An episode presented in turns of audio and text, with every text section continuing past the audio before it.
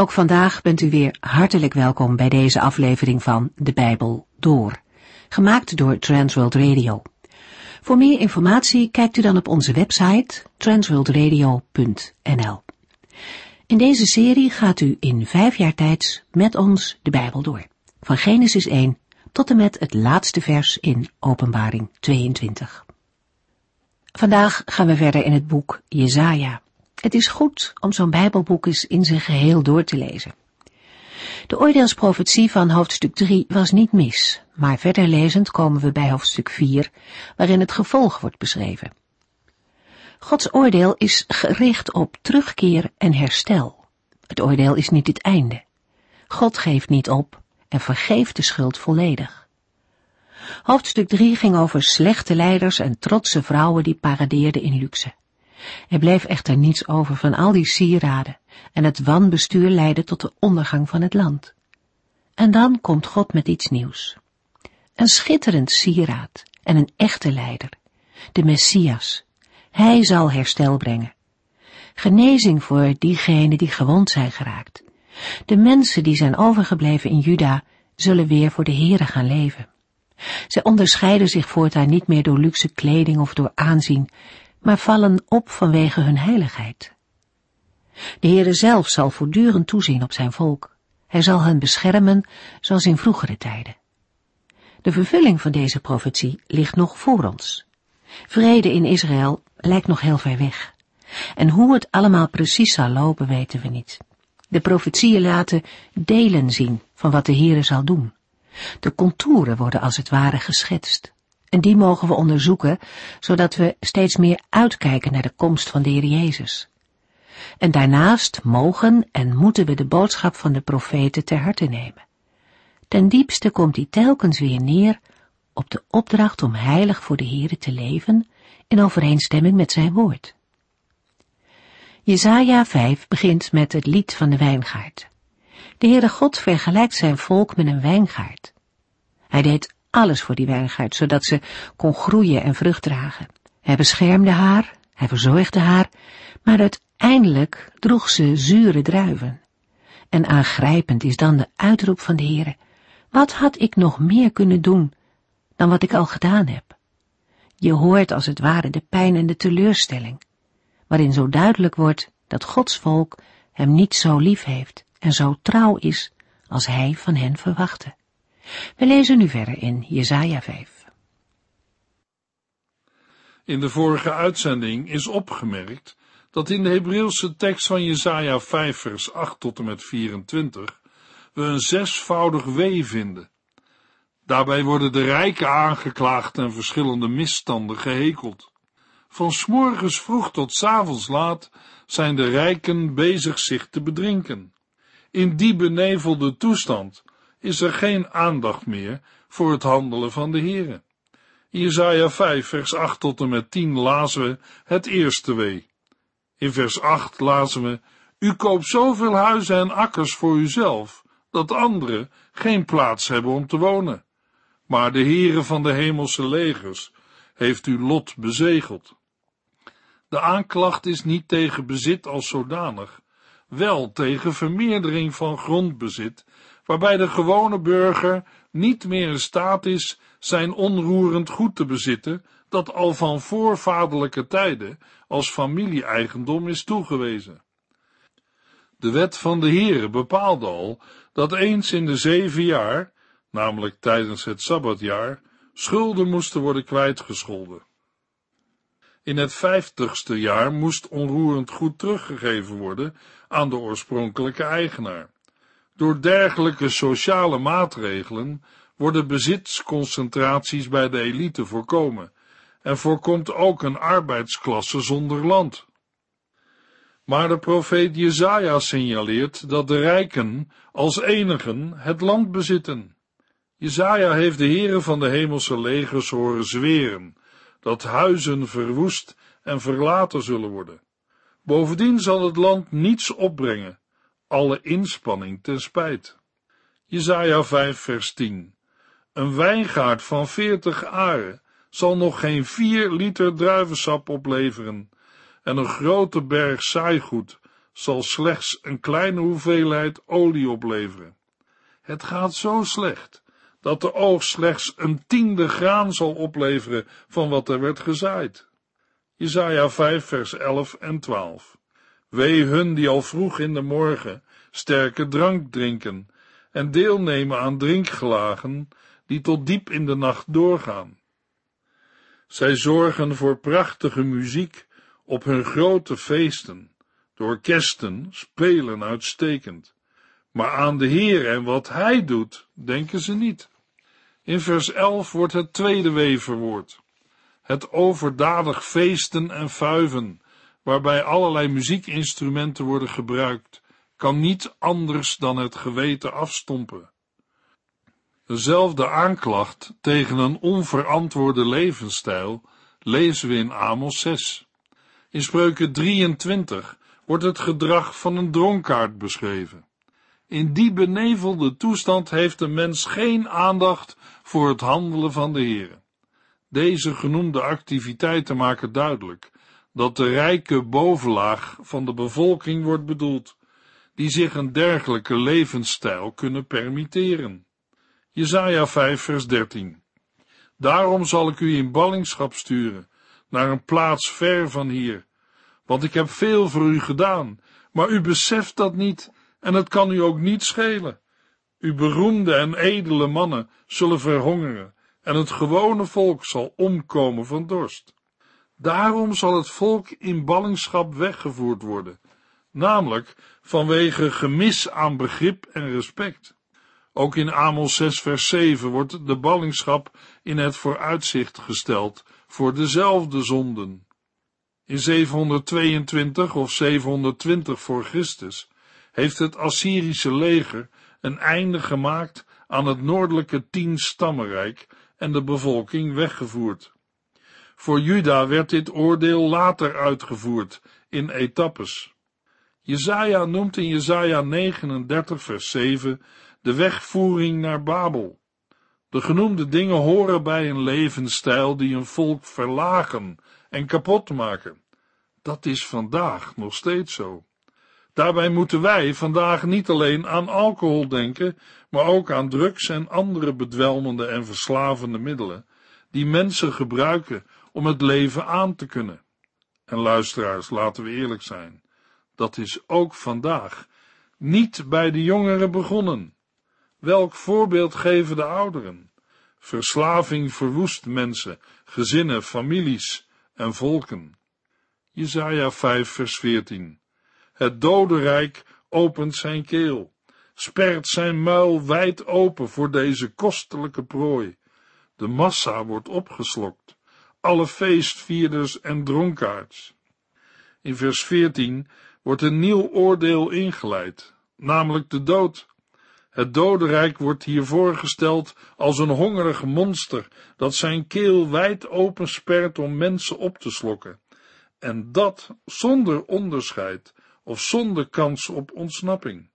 Dit beeld van het dodenrijk vinden we ook in Habakkuk 2 en Deuteronomium 32.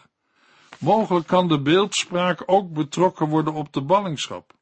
Het is gedaan met het feesten en fuiven. De massa wordt opgeslokt, alle feestvierders en dronkaars.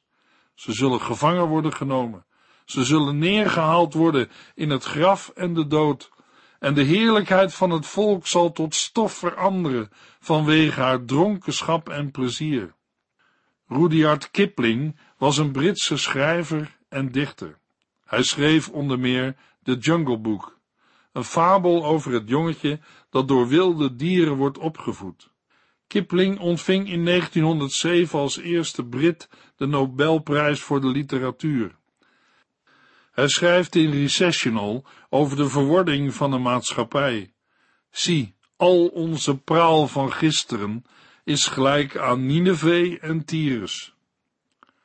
Jesaja 5 vers 15 tot en met 17.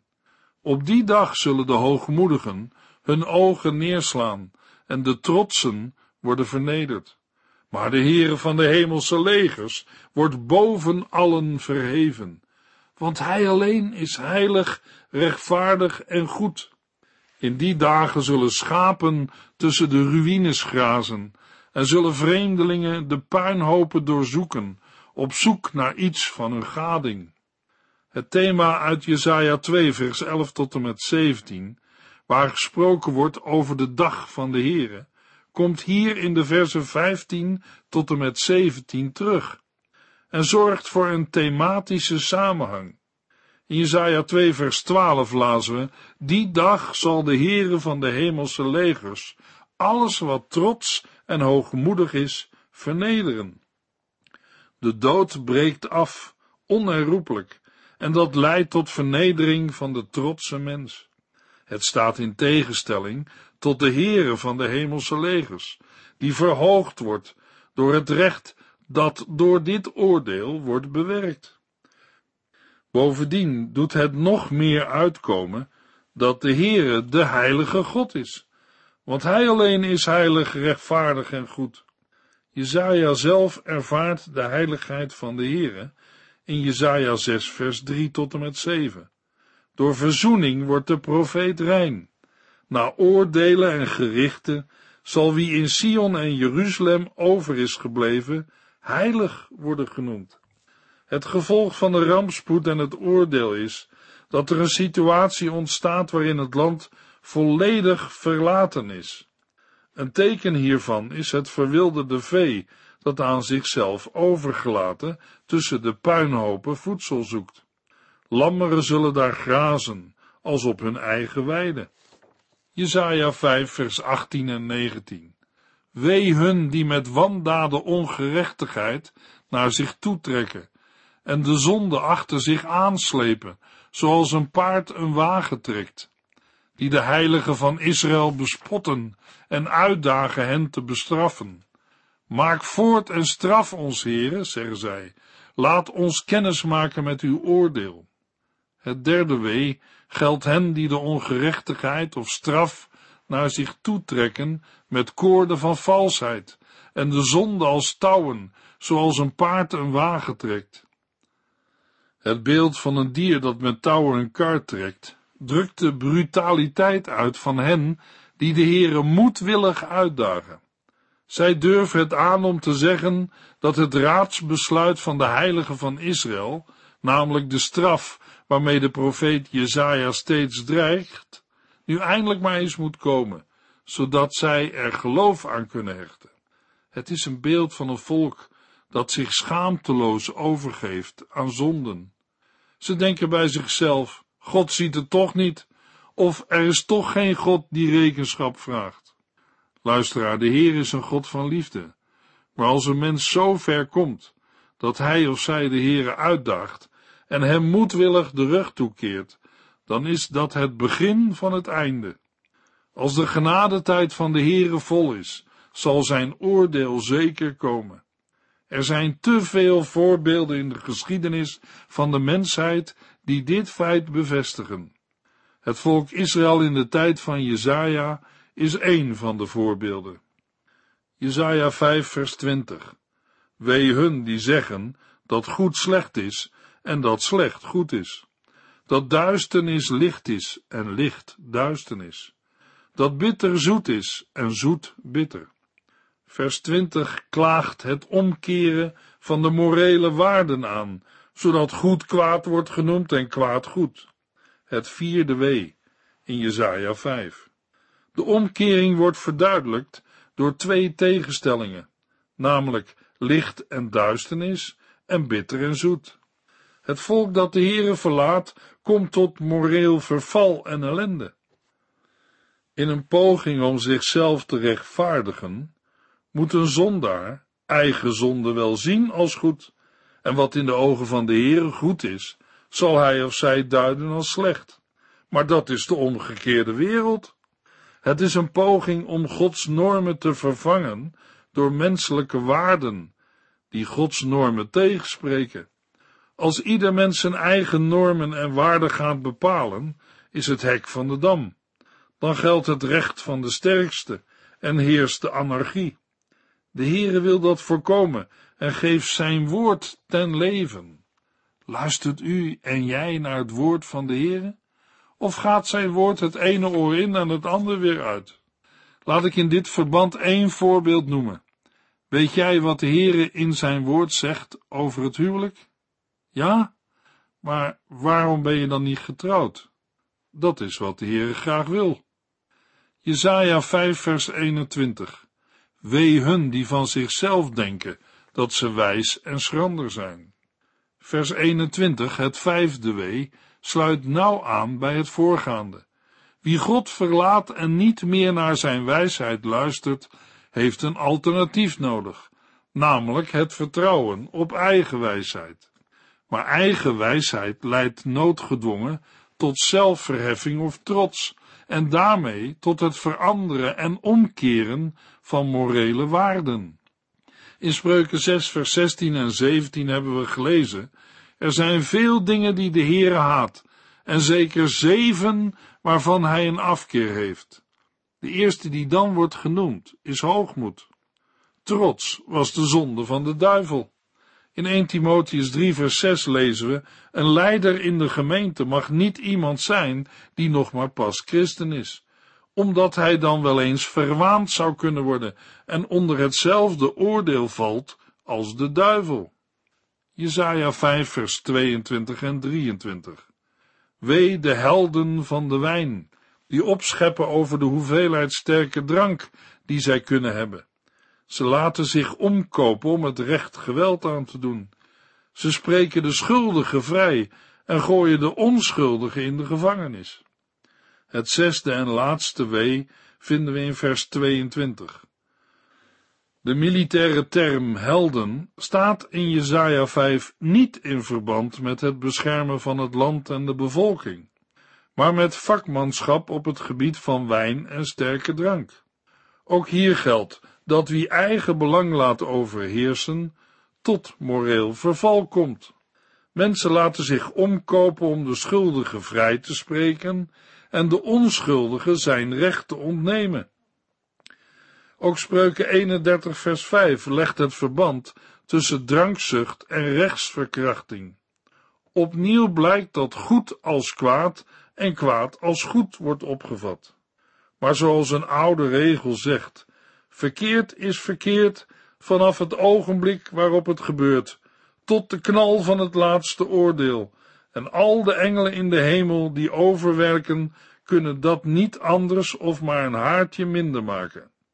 In het Nederlands kennen we de uitdrukking wie zal het kromme recht maken? Wat wil zeggen dat het menselijk gesproken niet mogelijk is het verkeerde in de wereld weg te nemen. De gevolgen blijven altijd. Een uitdrukking uit Prediker 1 vers 15 zegt, wat verkeerd is, kan niet worden goedgepraat. Wat verkeerd is, blijft verkeerd. Jesaja 5 vers 24 Daarom zal God hen doen verdwijnen als stro dat op het vuur wordt gegooid.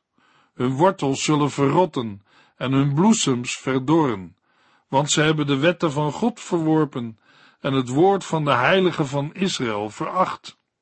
Daarom zal er voor onrechtvaardige rechters een dag van gericht aanbreken, zoals vuur stoppels verteert en stro machteloos doet ineenzinken, zo zal hun wortel verrotten en hun bloesem verdorren.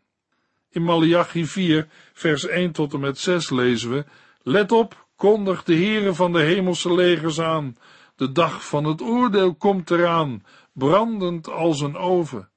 Alle overmoedige en goddeloze mensen zullen die dag worden verbrand als stro.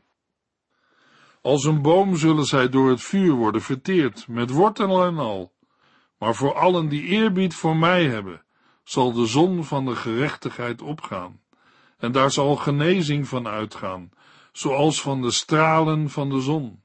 Dan zult u naar buiten gaan en springen van vreugde, als kalveren die in de wei worden losgelaten. De goddelozen zullen worden vertrapt tot stof onder uw voeten op de dag die nadert, zegt de Heere van de hemelse legers. Denk eraan de wetten van mijn dienaar Mozes te gehoorzamen, die ik hem op de berg Horeb voor Israël heb gegeven. En voordat die grote, onzagwekkende dag van de Heere aanbreekt, zal ik u nog de profeet Elia sturen. Zijn prediking zal vaders en kinderen weer bij elkaar brengen. Zij zullen zich met elkaar verzoenen, want als zij dat niet doen, dan zal ik komen en hun land volkomen verwoesten. In Matthäus 11, vers 10 zegt de Heer Jezus over het gedeelte uit Malachi, want hij, Johannes de Doper, is de man over wie in het boek van Malachi geschreven staat. Ik stuur mijn boodschapper voor u uit, om voor u de weg te banen. En in Matthäus 11, vers 14 lezen we, en tenslotte verscheen Johannes. Of u het nu wilt geloven of niet, hij is de Elia die volgens de profeet Malachi verwacht moest worden.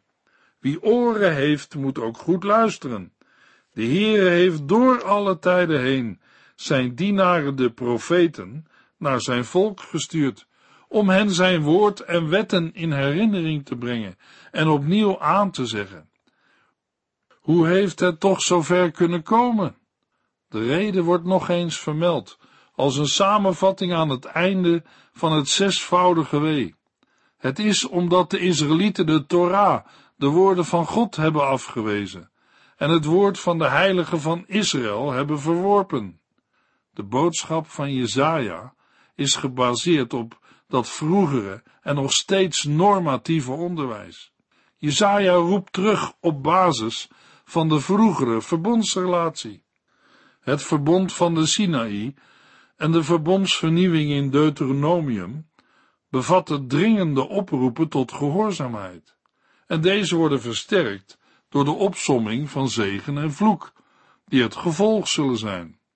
In zijn algemeenheid geeft gehoorzaamheid zegen en ongehoorzaamheid vloek. Tot de vloek kan ook een wegvoering in ballingschap horen. In Deuteronomium 28 vers 36 lezen we, Hij, de Heere, zal u en de koning, die u zult kiezen, verbannen naar een land, waarvan nog u, nog uw voorouders ooit hebben gehoord. En in uw ballingschap zult u goden van hout en steen aanbidden. Mozes lijkt er tamelijk zeker van dat dit ook een keer zal gebeuren. Toch zal de Heere zijn volk in de ballingschap niet loslaten. Hij zal hen daar tot inkeer brengen. Mozes zegt namens de Heere in Deuteronomium 30, vers 1 tot en met 6. Als al deze dingen over u komen, de zegeningen en vervloekingen die ik heb opgenoemd, zult u tot het juiste inzicht komen, terwijl u onder de volken leeft, waarheen de Heer u heeft verdreven. Hij zal u vinden en terugbrengen naar het land van uw voorouders. Hij zal ervoor zorgen dat het u goed gaat, nog meer dan uw voorouders, en u in aantal doen toenemen. Hij zal de harten van u, uw kinderen en uw kleinkinderen reinigen, zodat u weer met hart en ziel van de Heer uw God kunt houden. Zo zal Israël weer tot leven komen. Daarmee wordt duidelijk, op grond van de genoemde passages, dat het verbond sterk voorwaardelijk is. Israël moet rekening houden met de consequenties van de eigen levenshouding. Toch blijkt de trouw van de Heere voort te duren in een tijd van straf. Als Israël in ballingschap is en zich tot de Heere richt, zal hij genadig zijn en zijn volk weer terugbrengen. In plaats van een herhaling van de oude situatie, zal hij zorgen voor een innerlijke vernieuwing van het volk Israël. Deze trouw van God heeft onder meer te maken met het vervullen van zijn beloften aan de aartsvaders. In Deuteronomium 9, vers 5 en 6 staat: Het is echt niet omdat u van die fijne, rechtvaardige en oprechte mensen bent, dat de Heere hen voor u het land uitjaagt. Ik, Mozes, herhaal, hij doet dit alleen wegens de slechtheid van deze volken en wegens de belofte die hij deed aan uw voorouders Abraham, Isaac en Jacob. Onthoud dus goed dat de Heere uw God u dit goede land niet geeft omdat u zo goed bent, want dat bent u helemaal niet. U bent een slecht en koppig volk. Aangezien in Deuteronomium de aanwezigheid van profeten een zegen is van het verbond. En aan het slot van Deuteronomium zegen en vloek op de genoemde wijze aan de orde komen, is het niet verwonderlijk dat bij de latere profeten, ook bij Jezaja, al deze aspecten herkenbaar zijn. De dreiging met straffen, de oproep tot bekering en de vooruitzichten op een heilrijke toekomst staan naast elkaar. Deze boodschappen horen bij het ene verbond en vormen daarmee verschillende facetten van dezelfde profetische verkondiging. Het is niet moeilijk te wijzen op talrijke overeenkomsten met de prediking van Jezaja en het Bijbelboek Deuteronomium, het oordeel van de ballingschap en de belofte van terugkeer. Verder is er ook de belofte van innerlijke vernieuwing. Op verschillende plaatsen in Jesaja 40 tot en met 66 lijkt de verwoording van Jesaja die van de verbondsbepalingen zegen en vloek te veronderstellen. Vanuit deze bepalingen in het verbond is het ook te verklaren dat dreiging met straf en beloften van herstel in de profetie vaak naast elkaar staan. Daarbij gaat het niet om latere correcties, maar om een samenhang die al van oudsher in het verbond aanwezig is. Dat blijkt ook uit de boodschap van de tijdgenoten van Jezaja, zoals Amos, Hosea en Micha. Al wordt het thema herstel bij Jezaja veel breder uitgewerkt. In de dagen van Jezaja en Hiskia was concreet zichtbaar wat er met het tienstammenrijk en Samaria gebeurde. De relatie tussen zonde en oordeel werd zichtbaar in de praktijk van het dagelijkse leven, wegvoering in ballingschap. Jezaja voorziet dat Juda hetzelfde lot zal ondergaan als het zich niet bekeert. Maar tegelijkertijd bieden de beloften van Gods verbond ook uitzicht. De ballingschap als gevolg van Israëls ongehoorzaamheid is niet het einde. De verbondsliefde en trouw van de Heere maken dat hij zich weer over het volk zal ontfermen en hen een volkomen herstel zal geven. In de volgende uitzending lezen we in Jesaja 5, vers 25 tot en met 6, vers 2. U heeft geluisterd naar De Bijbel Door, in het Nederlands vertaald en bewerkt door Transworld Radio. Een programma waarin we in vijf jaar tijd de hele Bijbel doorgaan. Als u wilt reageren op deze uitzending of u heeft vragen, dan kunt u contact met ons opnemen. Tijdens kantooruren kunt u bellen op 0342 478432. 0342 478432. Ook kunt u een e-mail sturen naar de en natuurlijk kunt u ook via de post ons bereiken.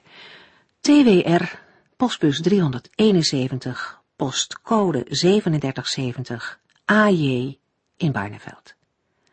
Dit programma werd gepresenteerd door Cor Weda en Ike André. Techniek was in handen van Odin van Voerkom. En wij allemaal bedanken u voor het luisteren. Graag tot de volgende keer.